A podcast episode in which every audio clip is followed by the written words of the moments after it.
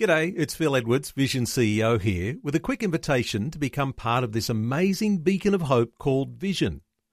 Together we can put our love into action to help people of all kinds build or rebuild their lives on the truth of God.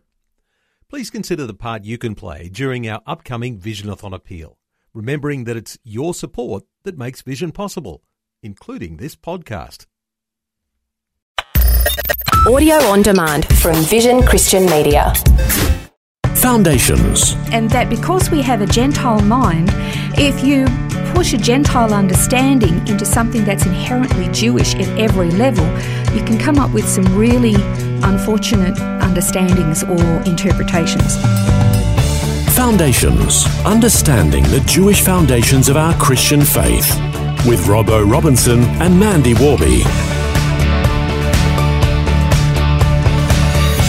Most people recognise that the Old Testament is very Jewish, but downplay it as insignificant or spiritualise it to make it more about Christianity. Many, however, think that the New Testament is a Gentile book and not very Jewish at all. Is that true, Mandy?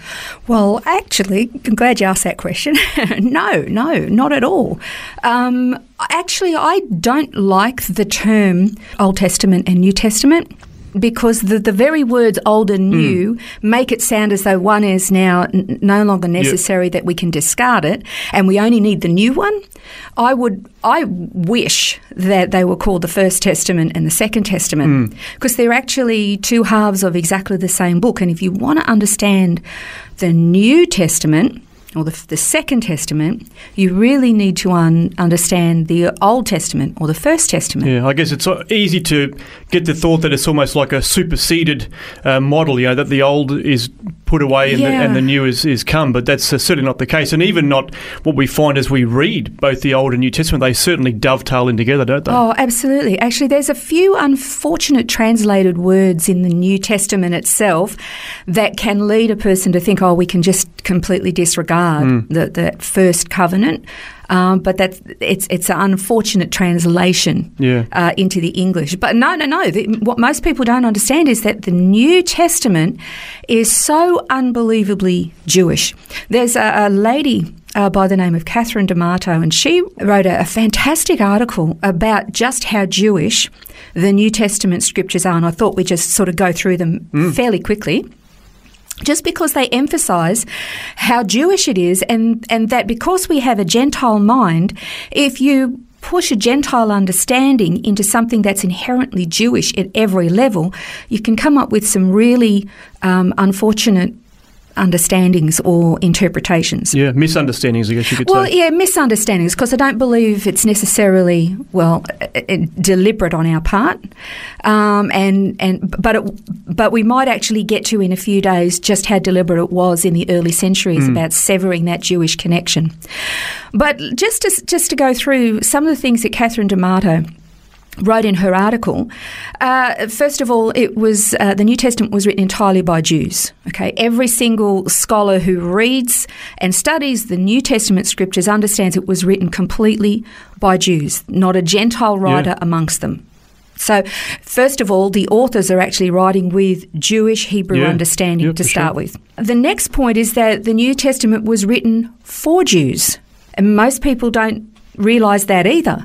The historical framework that the original authors were writing from was from the framework of Judaism. Uh, the first four books of the Bible, the Gospels, is completely written to a Jewish audience and it's about Jewish history as it was unfolding. They were eyewitness testimonies of what was happening in Judea, the home of the Jews, Yeah. to the Jewish people. And it even mentions the, the despots and the, um, the occupying forces, the Romans and Herod, who were oppressing the Jewish people, Yeah. the occupying forces there. Then there's the, the fact that the New Testament is a book about fulfilled prophecy.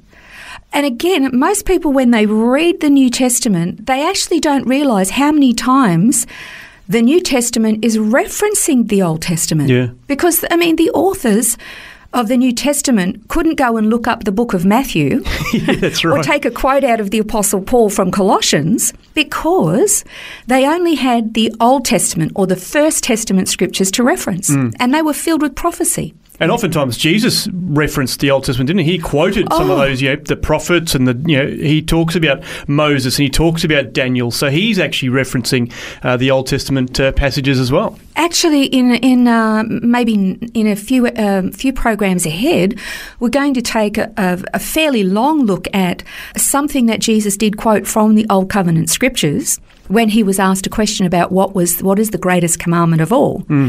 and people think that he came up with something new. Well, well, Gentile Christians very often think he came up with something. new. He didn't. He was quoting the Old Covenant hmm. scriptures from the days of uh, Moses.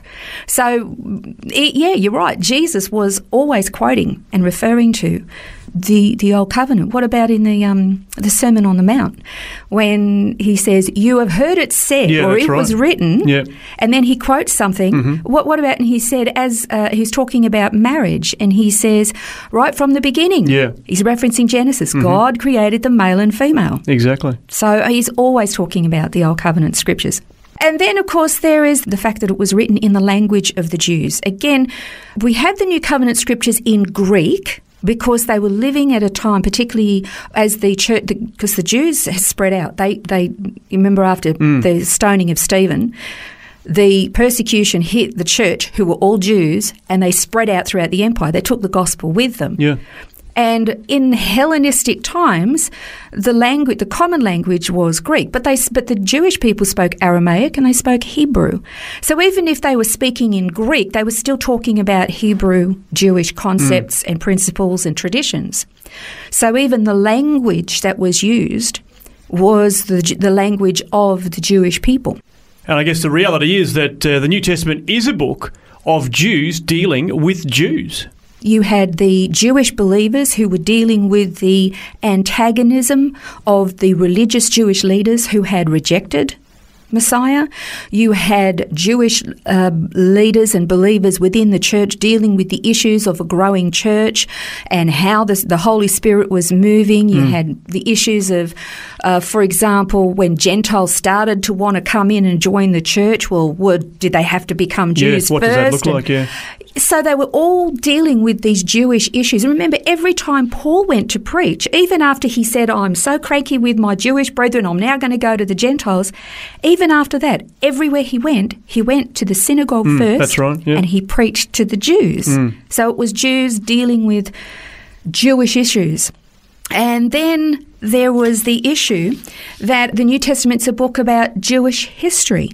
Again, you look at um, everything that unfolded in the New Covenant, always reflecting back on the Old Covenant and the history of the people. I think it was in, I could be wrong here, but I think it was in Corinthians where Paul was talking about their forefathers and they were wandering in the wilderness and their rebellious years and all the rest of it. And he said all of that happened for your learning. So they were reflecting on Jewish history. Yeah. It, it was talking um, about how uh, the prophecy that was yet to come. If you read through um, a lot of Revelation and, and other prophecies mentioned in New Testament books, it's referring to history, future, not just history through the world, but directly how it affects the Jewish people. I mean, again, most people don't realise just how Jewish Yeah. Revelation. Well, that's right. Revelation, particularly, because it talks Yeah. about the temple and different practices there. Uh, Yeah. James in Hebrews talks a lot about that as well. James refers back Yes. uh, to a lot of that uh, Jewish history. And Hebrews, of course, was written to uh, the Jews specifically. That's sort of how it was in- how it was titled. So, uh, some specific examples there as well. And explaining, uh, Hebrews explaining so much about the relevance of all the Jewish symbolism and mm. all that had gone beforehand Yeah. with the covenants, the promise, and the law, all of that explained in Christ. Mm. So it's, it's all about Jewish history. The New Testament, a lot of people say, is anti Semitic, and that's particularly a lot of Jewish people think it's anti Semitic. However, when Jewish people actually pick it up and read it, because first of all, they're taught from the time they're little that the Old Testament, the Tanakh, that that's the Jewish Bible, but the New Testament, well, that's the Christian Gentile Bible. And yet, when they pick it up and read it, they go, actually, it was written by Jews for Jews about Jews, and they, right. they're shocked. Hmm. And because it's a Jewish book, a lot of people then think, well, is it even worth reading? yeah. Oh, Absolutely, it's life changing. Absolutely, you know, yeah. it's life changing, and it's relevant to us, even Yeah. as Gentiles. Well, that's right, and there is that uh, crossover, isn't there? Because there is the fact that uh, Gentiles came into the church and they uh, dealt with all that through the Book of Acts and even through a lot of the uh, Pauline epistles. Yes. So it is relevant to both Jews and Gentiles as we become followers of Christ and start to have that uh, that journey of faith. as as is the gospel in any culture, in any century, in any environment. The gospel is relevant to all people because all people are sinners and all people need redeemers. So the fact that it's Jewish, by Jews, for Jews, about Jews, doesn't mean that it's not relevant to Gentiles. In the next program, we're going to explore not just the relevance of the Bible, but also how reliable it is. We're going to Yes. find out a bit more about that, and uh, particularly looking at the Dead Sea Scrolls next time. This has been Foundations, a look at the Jewish foundations of our Christian faith. For study notes, resources, and more, see vision.org.au slash foundations. Thanks for taking time to listen to this audio on demand from Vision Christian Media. To find out more about us, go to vision.org.au.